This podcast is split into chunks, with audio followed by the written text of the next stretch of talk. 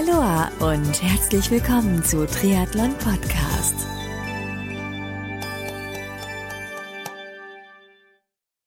Aloha und herzlich willkommen zu einer neuen Ausgabe von Triathlon Podcast. Ich bin Marco Sommer und Triathlon Podcast wird euch mit freundlicher Unterstützung von Yourbuds, Ohrhörer entwickelt von Sportlern für Sportler präsentiert. Mein heutiger Gast ist ein ganz sympathischer Altersklassen-Triathlet, der in den letzten Jahren ziemlich gute Resultate erreicht hat. Bei der letztjährigen Ironman WM auf Hawaii gewann er nach einem grandiosen Rennen nicht nur den Weltmeistertitel in seiner Altersklasse, sondern kam auch als schnellster Amateur als 24. overall ins Ziel.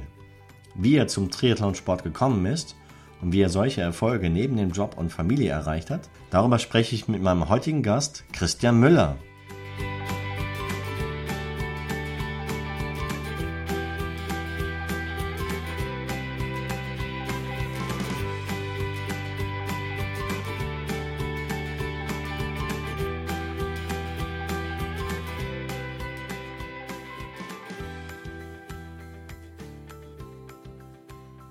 Christian Müller ist mein heutiger Gast. Hallo Christian, grüß dich. Wie geht's dir heute? Hallo Marco, mir geht's gut. Das Wetter ist super. da denkt man natürlich, man würde auch vielleicht gern trainieren, aber ich nehme die Gelegenheit echt gerne war, auch mal hier ein Interview zu geben. Das kommt bei mir als Amateursportler nicht so häufig vor. Äh, mich mich freut es riesig, dass du, dass du dir die Zeit genommen hast jetzt für, die, für das Interview. Ich denke, die, die Hörer von Triathlon Podcast sind mit Sicherheit auch schon gespannt, etwas mehr Details über den Christian Müller zu erfahren. Deswegen hätte ich auch bei dir vorgeschlagen, dass wir so eine kleine Zeitreise zurück in deine Vergangenheit machen, in deine Kindheit. Wo bist du aufgewachsen? Warst du damals als Kind schon sportlich?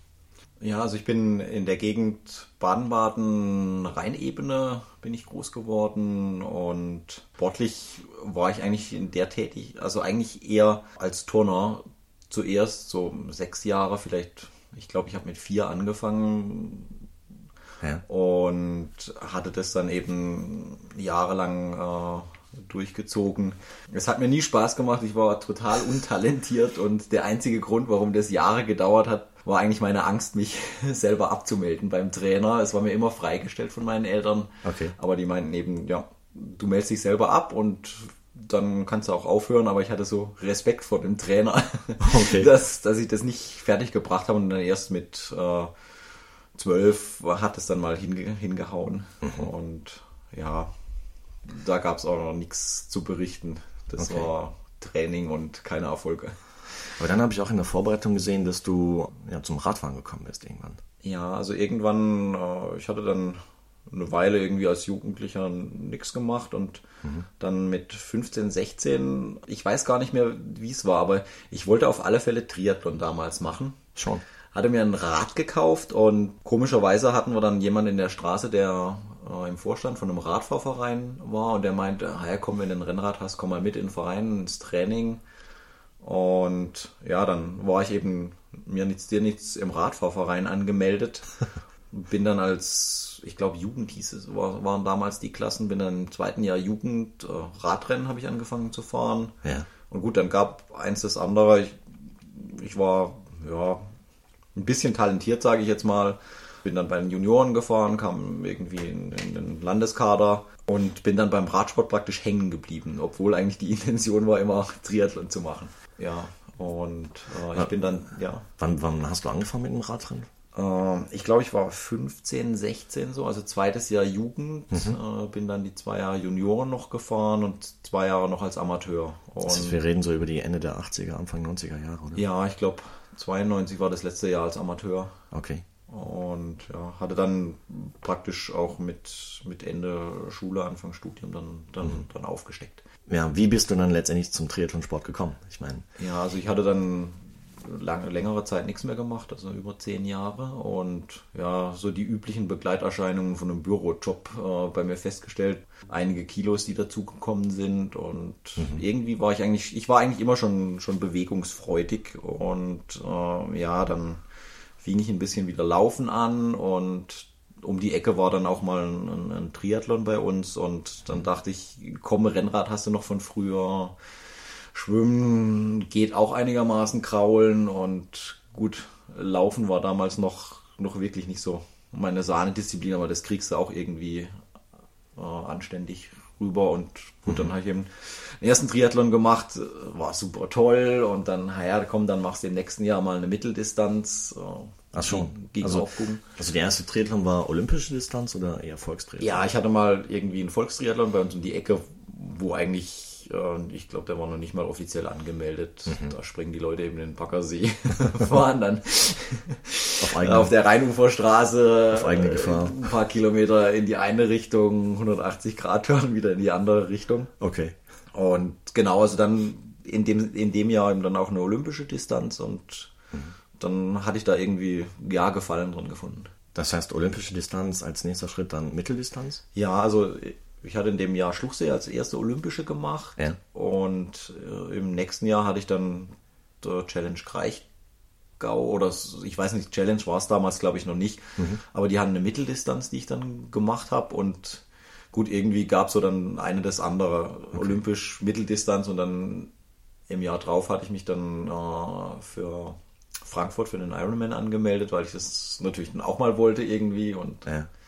Und ähm, wie hat deine, deine Frau, wie haben deine Eltern, deine Freunde reagiert, als du denen gesagt hast, ich mache jetzt eine Langdistanz, einen Ironman?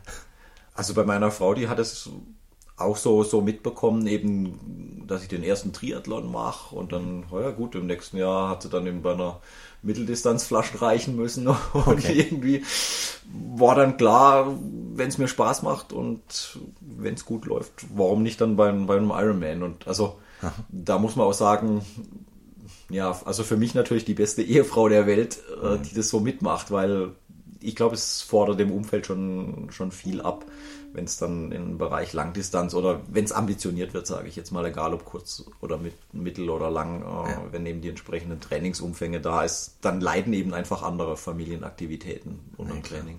Das heißt, wir reden jetzt über das Jahr 2006. Ja, also 2.6 war dann die erste Langdistanz in Frankfurt. Und wie ist die gelaufen für dich? Welche Erfahrungen hast du da gemacht? Also Zielsetzung war eigentlich immer nur, ich, ich will eigentlich ganz gut ankommen. Also zumindest beim Marathon nicht gehen müssen. Und gut, das hat nicht ganz geklappt. Also ich musste mal irgendwie bei Kilometer 20, zwei, drei Kilometer dann wirklich äh, gehen, Ja. weil es dann mit dem Magen nicht mehr ging. Aber ich kam wirklich relativ zügig ins Ziel. Es waren dann, glaube ich, Neun 9, Stunden. 53 oder also irgendwie sowas kurz unter 10. So von den Erfahrungen war es dann auch so, dass, dass man eigentlich normalerweise nicht am nächsten Tag zur Award-Party gehen müsste. Und ich weiß, ich saß am nächsten Morgen sogar im Büro und wollte eigentlich nicht hingehen und irgendwann meinte dann doch jemand, komm, du musst unbedingt hinfahren und sowas. Und dann bin ich wirklich also vom Büro aufgestanden und habe gesagt, ich muss noch mal dringend weg, ich kann, bin heute nicht da. Bin am Bankautomaten vorbeigefahren, habe die Kohle geholt. Weil du hattest dich qualifiziert für Hawaii. Genau, weil ich hatte dann auf der Award Party wirklich das Glück, dass der Rolldown irgendwie, also dass fünf oder sechs Leute vor mir nicht wollten. Und du dann Glück saß du gehabt. da und äh, hast immer mehr die Daumen gedrückt und äh, ja, irgendwann war es dann, war ich an der Reihe und Mhm. ich glaube, ich habe den letzten Slot dann in der Altersklasse bekommen und ja, mit der Zeit ist es wirklich, hast du wirklich, muss man sagen, wirklich Glück gehabt. Das heißt, deine Kollegen sind letztendlich halt dafür verantwortlich, Ja. dass du letztendlich auf Hawaii und dann gestartet bist 2006. Ja, ja, genau. Den- Also ich, die hatten mich mit E-Mails, hatte ich nur eine E-Mail bekommen, komm, fahr doch. und ich muss sagen, also Prima Kollegen. ja, du, du, du bekommst ja manchmal schon so mit äh, von anderen Leuten, die sich nachher wirklich in den Hintern gekniffen hätten, weil sie nicht hingegangen sind. Und äh, also ich wüsste wahrscheinlich jetzt, wenn, wenn ich nicht hingefahren wäre und hätte nachher in die Liste geguckt, wie weit der Rolldown gegangen wäre und hätte dann gesehen, Mensch, du hättest einen Platz bekommen, wärst du nur hingegangen. Also ist unglaublich eigentlich im Nachhinein. Also Aber war das schon das Ziel, Hawaii-Teilnahme bei, bei deinem Start in Frankfurt? Hattest du es so als, als Fernziel gesteckt? Nee, also es war wirklich nur, äh, du kommst an, Mhm. du, du läufst durch und gut, also so als Marke, so die zehn Stunden kannst ja irgendwie, wenn du vorher eine Mitteldistanz mal gemacht hast, kannst ja ein bisschen rechnen und sowas, so um die zehn Stunden Zeit. Also ich war dann auch wirklich happy, als die neuen im Ziel äh, davor stand, aber das war wirklich, also ja, wirklich eine riesen Überraschung. Also als ich dann auf die Bühne durfte, standen mir wirklich die Tränen damals in den Augen. Klasse. Ja. Im Oktober bist du dann nach Hawaii gereist. Zum allerersten Mal oder bist du schon vorher da? Nee, es war das allererste Mal, ja. Was ging dir durch den, durch den Kopf, als du so im Flieger gesessen bist und Richtung Big Island unterwegs warst? Also zu dem Zeitpunkt waren da eigentlich alle so Triathlon-technisch alle meine Träume geträumt mit dem, mit, mit, mit der Möglichkeit dort zu starten und ja. also das, das war eigentlich für mich da, damals das Größte. Also du, du hast die Quali und du hast einmal die Möglichkeit, jetzt bei dem Rennen in Hawaii an den Start zu gehen. Ja. Also, ja. Was Schöneres gibt es eigentlich nicht im Triathlonsport. Ja, also wenn du da einmal gefinisht hast, also zumindest denke ich als Amateur oder sowas ist das doch einer von den Träumen, die viele haben. Und dass ja. ich mir den damals erfüllt habe, das war für mich schon, schon persönlich mhm. eine tolle Sache.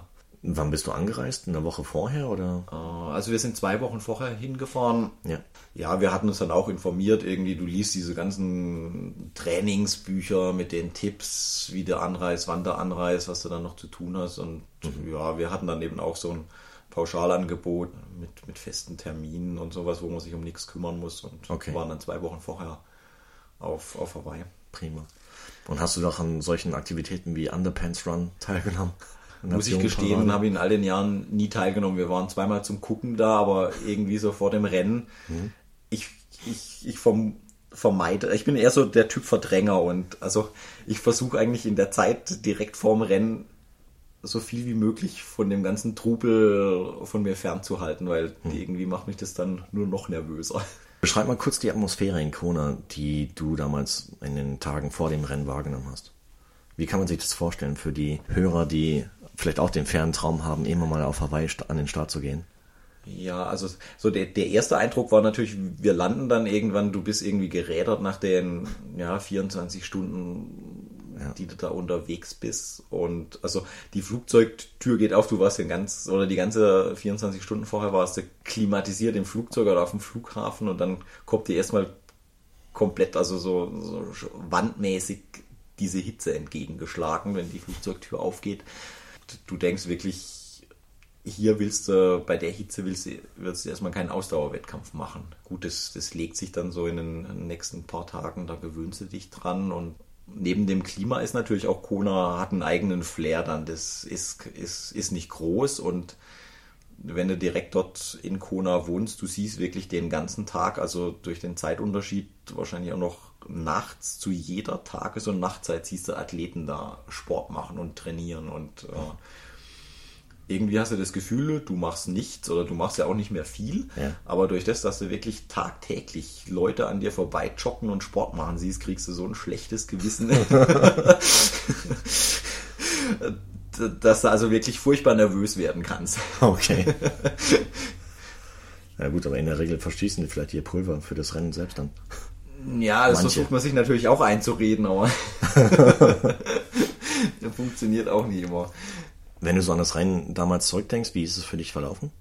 Ähm, verlief wirklich gut. Also irgendwie Zielsetzung war natürlich, jetzt bist du schon in Kona mhm. und jetzt nimmst du schon da an, an, dem Rennen teil. Also du willst auf alle Fälle ins Ziel kommen. Und, mhm. äh, ich weiß, ich bin auch in das Rennen dann wirklich gegangen, irgendwie mit, äh, du hältst dich beim Schwimmen raus, beim Radfahren hältst du dich auch mal zurück und guckst dann noch, was, was, was beim Laufen geht und mhm. dass du also so eine Renngestaltung hast, dass du sagen kannst, wenn jetzt nichts Unvorhergesehenes dazwischen kommt, Sturz oder schwerer Defekt oder sowas, schaffst du es ins Ziel. Ich meine, irgendwann tut jede Langdistanz weh. Klar. Aber dann hast du schon den Biss halt über diese Schmerzen hinweg zu arbeiten. Oder trainierst du sowas im Vorfeld? Oder? Ich kann mir so im Training, kann ich mir schon richtig hart machen, das Leben. Mhm.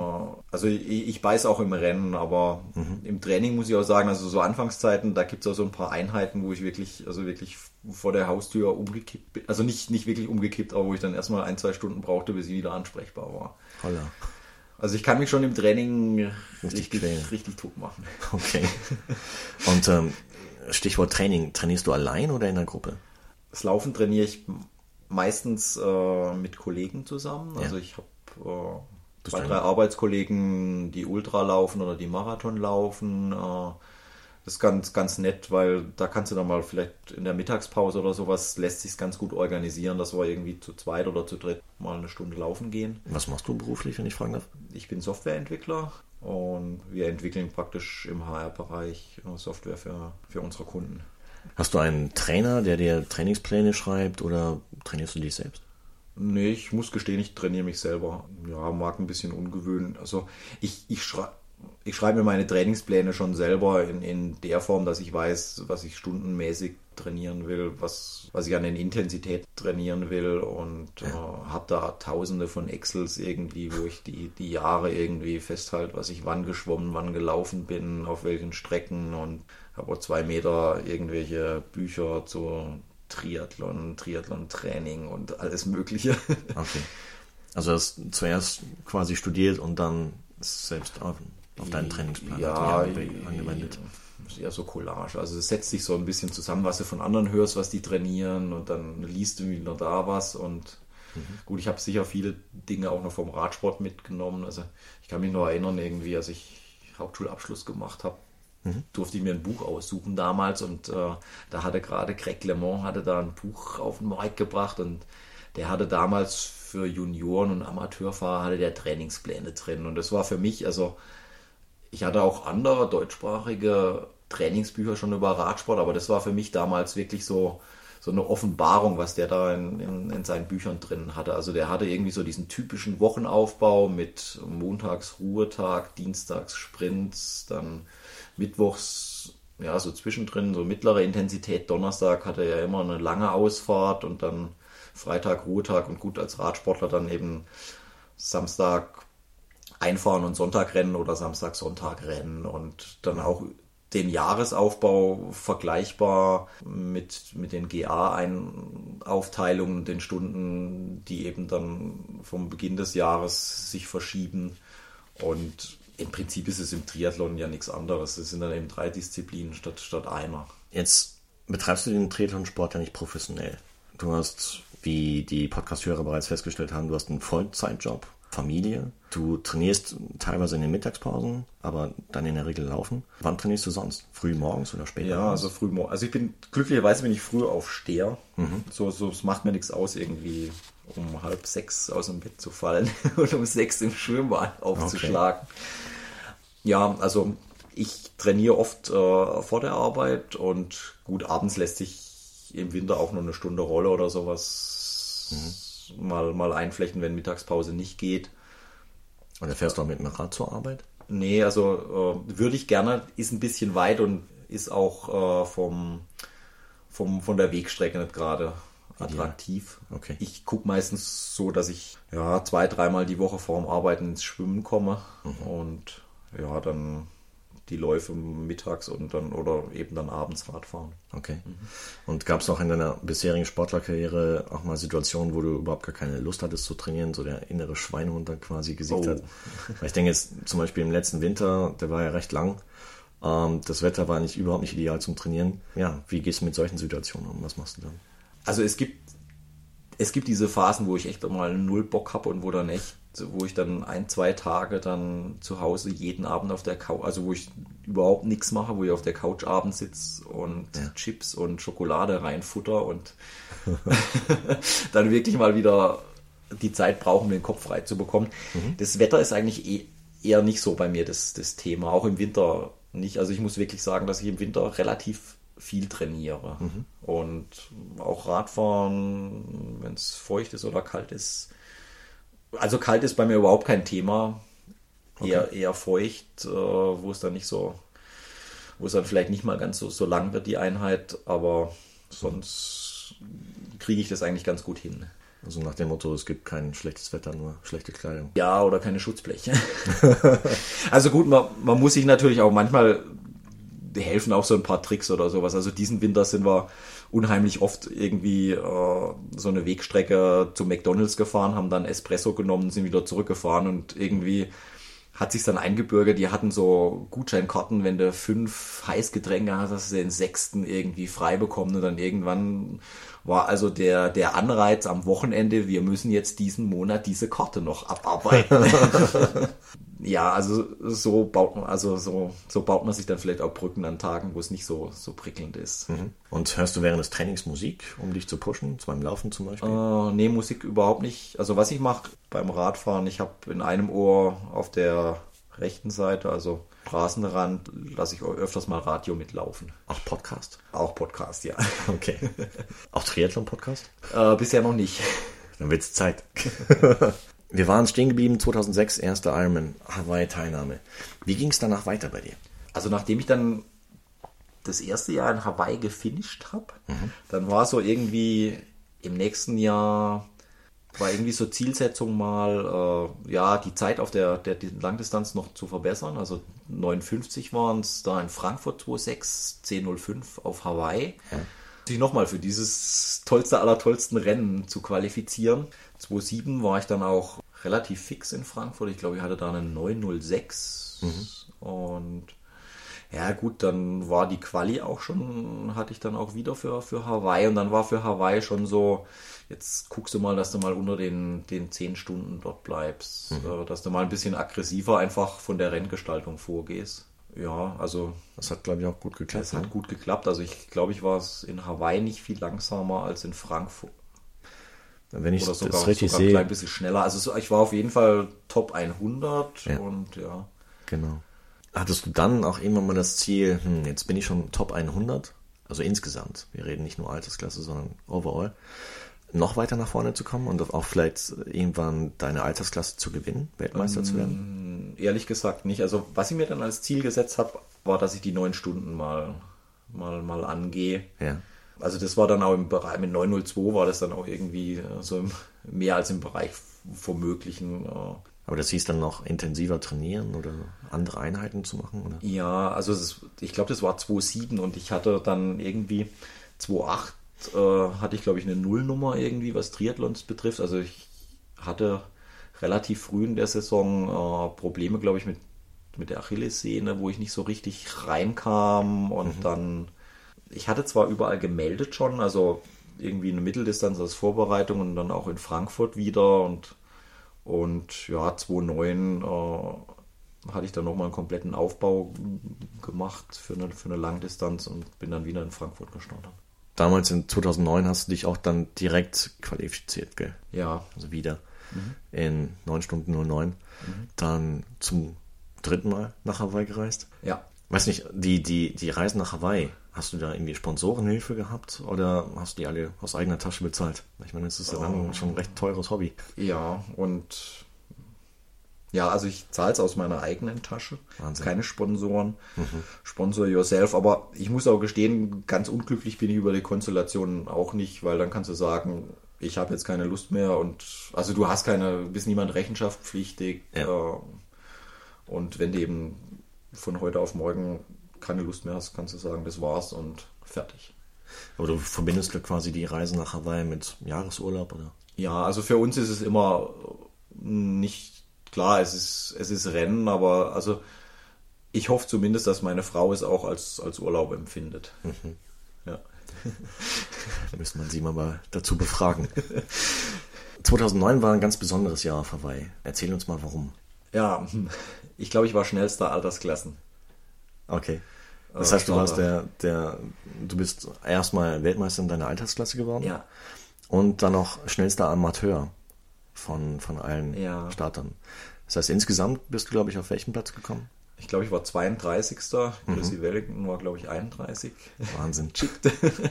Aber gut, äh, ja, war natürlich super. Also, ich meine, man muss es relativieren. Ich meine, im Prinzip diese Altersklassenwertung und dass da gesagt wird, du bist jetzt Weltmeister in der Altersklasse, okay, es, es gibt diese Wertung.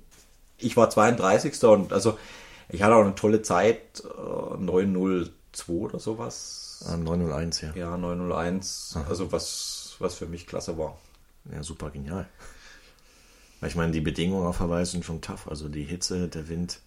Ja, wobei ich glaube, 2009 war, glaube ich, nicht eins der härtesten Jahre. Also es gab schon schlimmere Bedingungen. Okay. Was war so das härteste Rennen, was du bislang bestritten hast? Äh, also ich glaube, am meisten gequält habe ich mich im letzten Jahr. Im letzten Jahr, 2012. Ja. Also 2009 war, war vom Rennverlauf her einfacher, weil also ich wusste, also ich wusste zwar, dass ich ganz gut lieg, ja. aber ich wusste eigentlich das ganze Rennen nie irgendwie, dass ich jetzt an, an zweiter oder an erster Position da irgendwie in der Altersklasse oder überhaupt overall lieg. War dir das wichtig? Im Rennen eigentlich nicht. Also es, es war eher Druck jetzt äh, 2012, weil da hieß es dann von meiner Frau, oh Mensch, du, du liegst ganz gut in der Altersklasse und es ist nur ein anderer Amateur vor dir und ja, irgendwie macht es das nicht einfacher. Also zumindest für mich ist es eher so, dass es, äh, dass der Druck dann sich, sich negativ auswirken kann. Mhm. Dass er dich dann blockiert oder? Ja, blockieren würde ich nicht sagen, aber du denkst dann immer, oh Mann, jetzt willst du dir die Butter nicht mehr vom Brot nehmen lassen. Jetzt, also, dass das du dann doch an. vielleicht, also du gehst vielleicht doch noch ein bisschen härter und pusht dich noch, noch, noch mehr, wie wenn du, wie wenn du da jetzt nicht solche Informationen im Rennen hast. Na, jetzt haben wir es eigentlich schon vorweggenommen, weil im letzten Jahr bist du ebenfalls Weltmeister geworden und auch erneut schnellster äh, mhm. Amateur. Und diesmal overall, glaube auf Platz 24 gelandet. Äh, inmitten des Profifelds. Was geht dann da durch den Kopf, wenn man äh, quasi ja, vor Kollegen wie Luke McKenzie zum Beispiel ins Ziel kommt? Ja, also auch da sollte man es, glaube ich, relativieren. Ich meine, auf der Langdistanz, äh, es gibt immer, du hast immer mal einen schlechten Tag und mhm. äh, man muss auch sehen, als Profi äh, hast du auch eine andere Herangehensstrategie, wenn du da vielleicht nicht Top, Top 10 oder Top 15 irgendwie finishen kannst, lässt es dann doch vielleicht auch mal austrudeln. Ich meine, gut, mit dem Punktesystem jetzt oder sowas wird der Druck natürlich auch größer, dass, dass die Leute es durchziehen. Ja. Kommen wir nochmal ganz kurz zu dem, zu dem Rennen 2012. In der Nacht vor so einem Rennen, schläft, schläft ein Christian Müller dort überhaupt? Ist der so aufgeregt, dass er nicht schlafen kann? Oder? Oh, der schläft vielleicht ein, zwei Stunden. Also ich, die, die meiste Zeit liegst du nur wach rum, äh, wälzt dich hin und her und ja. Äh, ja. Also ich versuche möglichst lange nicht an das Rennen zu denken, aber irgendwann lässt sich echt nicht mehr ausblenden. Wann stehst du denn jetzt nicht auf? 4 Uhr oder? Äh, ja, also wir stehen so irgendwie 4 Uhr auf, dann gut, irgendwie Bad rasieren, kleines Frühstück noch zum Start und dann, dann äh, die, die, die, normale, das normale Prozedere läuft dann ab. Letztendlich lief der Tag ziemlich gut für dich. Du bist ähm, Altersklassen-Weltmeister geworden, schnellster ähm, Age Grouper. Hattest du mit so einem Ergebnis gerechnet oder kam das irgendwie komplett unerwartet für dich? Nach den Ergebnissen, die ich jetzt äh, vorher äh, hatte, bei den Langdistanzen, die ich jetzt äh, im Sommer gemacht hatte und auch im Jahr zuvor, ja. weiß ich schon, dass, dass wenn es gut läuft oder sowas, die, die, Zeit relativ gut ist und dass ich durchaus Chancen habe, unter die Top 5 zu kommen. Okay. Allerdings muss man sagen, 2012, das Rennen war schon so ein bisschen besonderes, weil ich hatte 2010 ein Did Not Finish da und äh, es war eigentlich eher so als Zielsetzung, äh, dieses Kapitel nochmal, äh, dem nochmal einen, einen, positiven Dreh zu geben, also nochmal ins Ziel zu kommen und das DNF irgendwie nicht so stehen zu lassen. Okay. Das heißt, 2010 hattest du nach dem DIN Finish nicht so mehr richtig Lust auf Triathlon, oder? Wie kann man sich das vorstellen? Also es war schon ein harter Schlag. Lust hatte ich noch. Äh, also mhm. es, es, es, wurde eigentlich noch viel schlimmer. ich hatte so nach dem Motto, jetzt erst recht. Ja, 2010, genau, jetzt erst recht. Dann das Did Not Finish. Also ich hatte, man muss vielleicht ein bisschen ausholen. Ja. Nachdem 2009 das super Ergebnis für mich auf Hawaii stand, war ich natürlich motiviert wie nichts. Hatte dann auch wirklich gut über den Winter trainiert und hatte dann in Frankfurt 2010 ein, ein klasse Rennen mit einer 8,39 oder sowas auf einer verlängerten Strecke, weil da war, glaube ich, irgendwie Baustelle. Mhm. Also das lief echt gigantisch dort in, in, in Frankfurt. Und wie so ist, das tolle Rennen in Hawaii, dann in Frankfurt die super Zeit, da bist du irgendwie motiviert und also sagen wir es mal so, diese Motivationslöcher hatte ich zu der Zeit überhaupt nicht. Ja. Und äh, da kam dann eher eins zum anderen, dass du da ein bisschen zu viel willst und, und äh, also 2010 war ich, glaube ich, am Start äh, schon, schon völlig durchs, durchs Training so ausgebrannt, dass du das eigentlich nicht mehr, nicht mehr, also dass es bei mir nicht mehr geklappt hat. Äh, also physisch oder? Physisch und auch mental, also war, war, kam beides zusammen. Mhm. Und ja, also ich bin dann schon nach dem Schwimmen raus und äh, dann dachte ich, naja, nach dem, nach dem DNF in, in, in Kona, jetzt äh, in Frankfurt im, im, im Folgejahr ja. 2011, zeigst du es nochmal, das da war ich dann auch am Start, also eigentlich super vorbereitet. Die Trainingswerte hatten im Vorfeld super gestimmt und also hätte eigentlich ein klasse Rennen werden sollen müssen. Ja. Aber ja, ist nicht immer so wie des Plans und da musste ich dann auch, äh, ich glaube, nach ein, einer Runde Radfahren aussteigen. Also mhm. weil es war super kalt und ja, ich hatte vielleicht doch ein bisschen wenig auf den Rippen. Oder ein bisschen wenig an, kann man natürlich auch sagen. Also, ja gut, das war das Jahr, wo das Wasser noch wärmer als Außentemperatur war. Ja, und, gut. Ähm, es aber nach dem Schwimmen halt nur noch geschüttet hat und geregnet hat. Ja, aber man muss auch, dann muss man sich dicker anziehen, kann man auch sagen. Also, aber sagen wir es mal so, nach, nach den zwei DNFs hintereinander, da hatte ich dann echt also so, so Tiefpunkt mal erreicht, mhm. wo ich wirklich auch gesagt habe, komm, das war's jetzt mit Triathlon, jetzt gehst du angeln. ein anderes Hobby von mir. Aber ein absoluter Kontrast zum Triathlonsport. Ja, das ist es, aber vielleicht brauche ich das dann auch.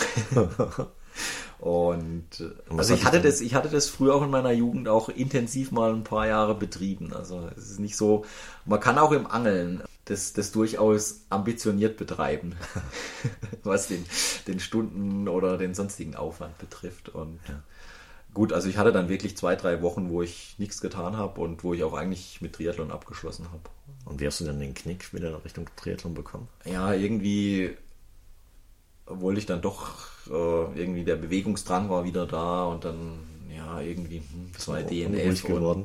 ja das das kann es echt nicht gewesen sein und ja. äh, hatte mich dann auch irgendwie in der Saison das einzige Rennen was glaube ich noch offen war war Wales angemeldet und weil gut ich hatte im Prinzip ich hatte ja bis in den Juli rein voll trainiert und äh, das, das, das geht ja nicht verloren also ja Klar, zwar brauchst du dann drei, vier Wochen, um wieder reinzukommen, aber mhm. so ganz aufstecken wollte ich es dann nicht. Vor allem irgendwie diese Historie, das, das kann nicht sein. Also kommt, dann meldest du dich nochmal zu einer Langdistanz und guckst, dass du die ins Ziel bekommst. Okay. Und das war dann Wales. Mhm.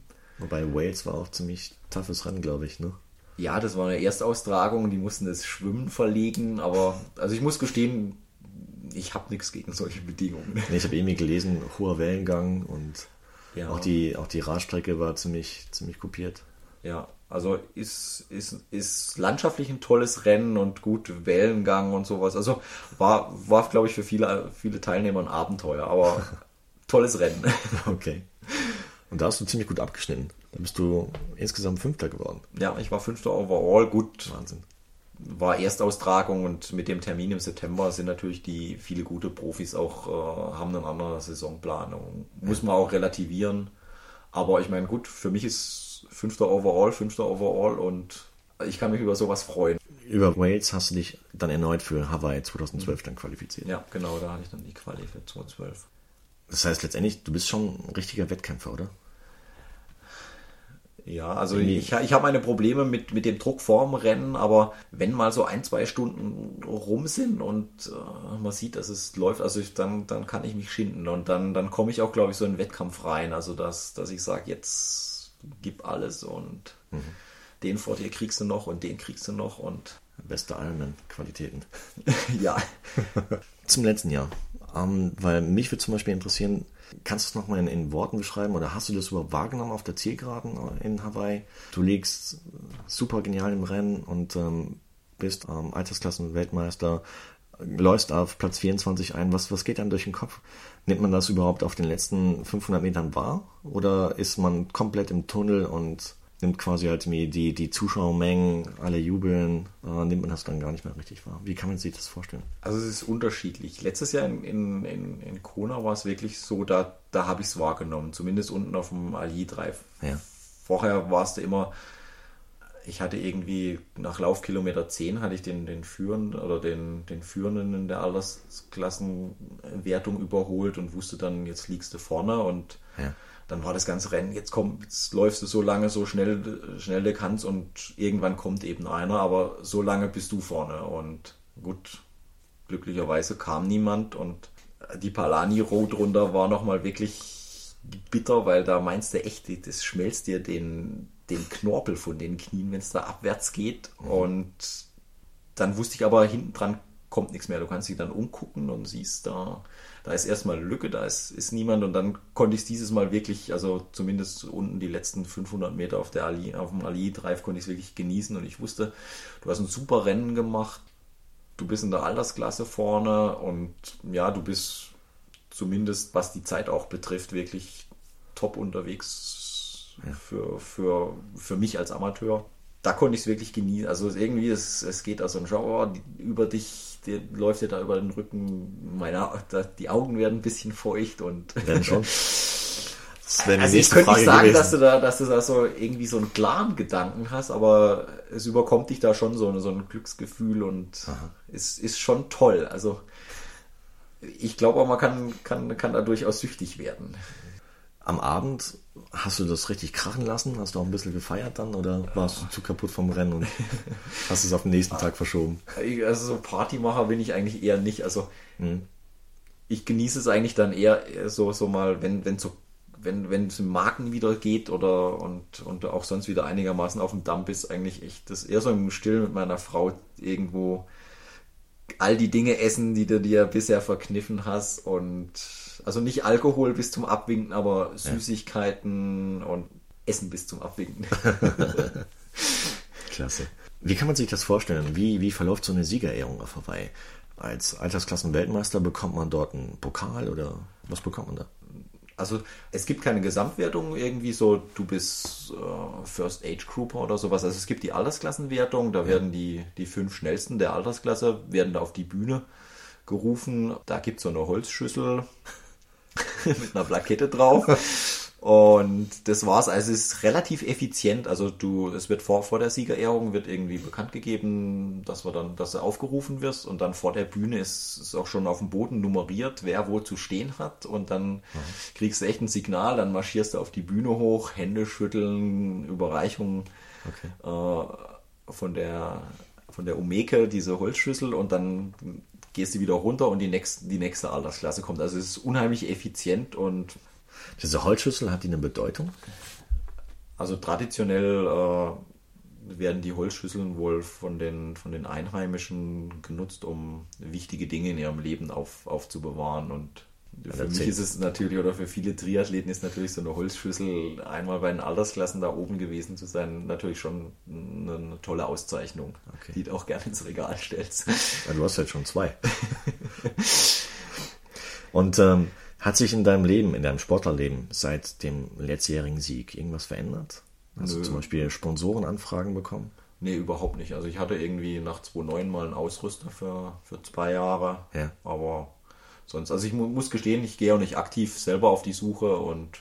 Aber wenn jetzt ein Sponsor bei dir anklopfen würde, würdest du Nein sagen oder Ja sagen? Also sagen wir es mal so, äh, ich, ich würde wahrscheinlich nicht Nein, also gut, es kommt aufs Produkt drauf an, klar, aber ich würde sicher nicht, nicht, nicht Nein sagen. Und hast aber noch die Chance genutzt, dir ein bisschen noch die, die Inseln oder andere Inseln anzuschauen im Anschluss an das Rennen? Also wir, wir sind die letzten zweimal immer noch eine Woche länger da geblieben, aber im Prinzip äh, bleiben wir dann auf, auf Hawaii selber auf Big Island und, und hängen da durch und machen da eigentlich dann das, was eigentlich, was zu richtigem Urlaub gehört. Also schnorcheln. Zu schnorcheln. Ich gehe also ein bisschen angeln. Meine Frau Helikopter, dann, dann fährst du rum, machst ein bisschen Sightseeing. Also Urlaub total. Ja. Jetzt habe ich im Rahmen der Vorbereitung auf unser Interview so den Eindruck bekommen, dass du primär halt bei, bei Rennen der Ironman-Serie an den Start gehst. Könntest du dir auch vorstellen, bei Rennen der Challenge-Serie oder zum Beispiel bei so Abenteuerrennen wie den Norseman äh, an den Start zu gehen? 2013 bin ich für die Challenge gemeldet. Ja? Ja, okay. Da werde ich bei der Challenge am Start stehen, wenn nichts dazwischen, also mhm. Verletzungen oder sowas jetzt mal außen vor. Ja. Da werde ich da mal starten weil Rot ist auch ein Rennen, das ich noch nicht gemacht habe.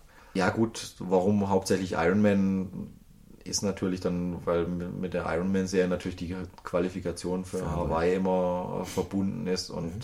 zwei Langdistanzen ist schon im Jahr ist schon schon für mich so das, das Maximum, was ich, was ich machen kann. Also es ist wirklich auch so mental irgendwann eine Sache, dass du, dass wenn nach einer Langdistanz, dass du da wirklich irgendwie aus ausgebrannt bist, äh, wenn, also vor allem dann beim Marathon, wo dich eben die ganze Zeit fragst, was machst du hier eigentlich und das machst du nie wieder, das tust du dir nie wieder an. Also das. Echt, solche Gedanken gehen dir durch den Kopf? Ja, also ich weiß, beim ersten Mal auf Hawaii, äh, da dachte ich mir, okay, komm, du läufst jetzt hier, da, da musst du nur einmal durch, da kommst du nur einmal vorbei und äh, schind dich noch ein bisschen, das war's dann. Und ja. beim zweiten Mal auch, komm,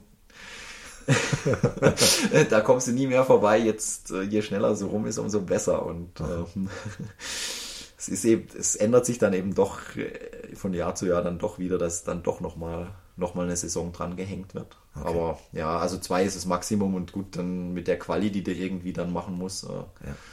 ergibt sich das eben so, dass es hauptsächlich jetzt Ironman-Rennen waren. Wobei jetzt mit dem Titel letztes Jahr bist du auch automatisch qualifiziert für 2013. Ja. Das heißt, kommen wir nochmal auf die, auf die jetzige Saison zu sprechen. Du hast es bereits angesprochen, Challenge Rot steht auf der Agenda. Mhm. Auch Hawaii dann wieder im Oktober?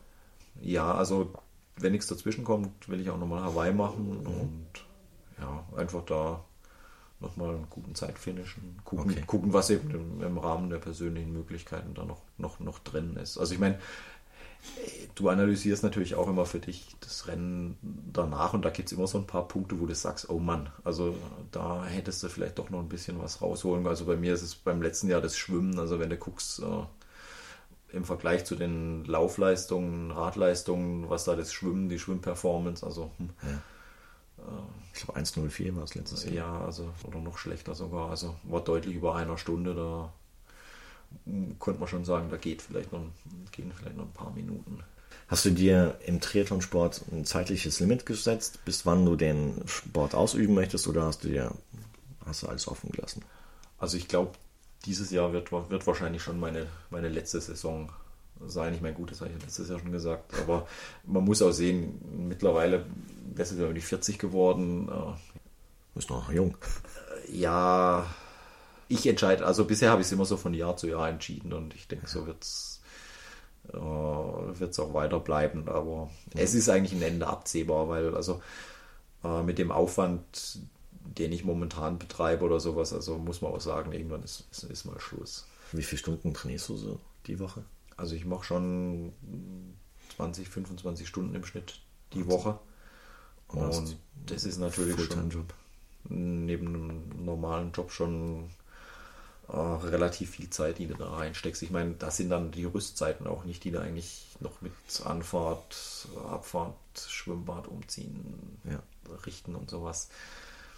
Also ist schon grenzwertig. Jetzt haben wir die ganze Zeit über Sport geredet.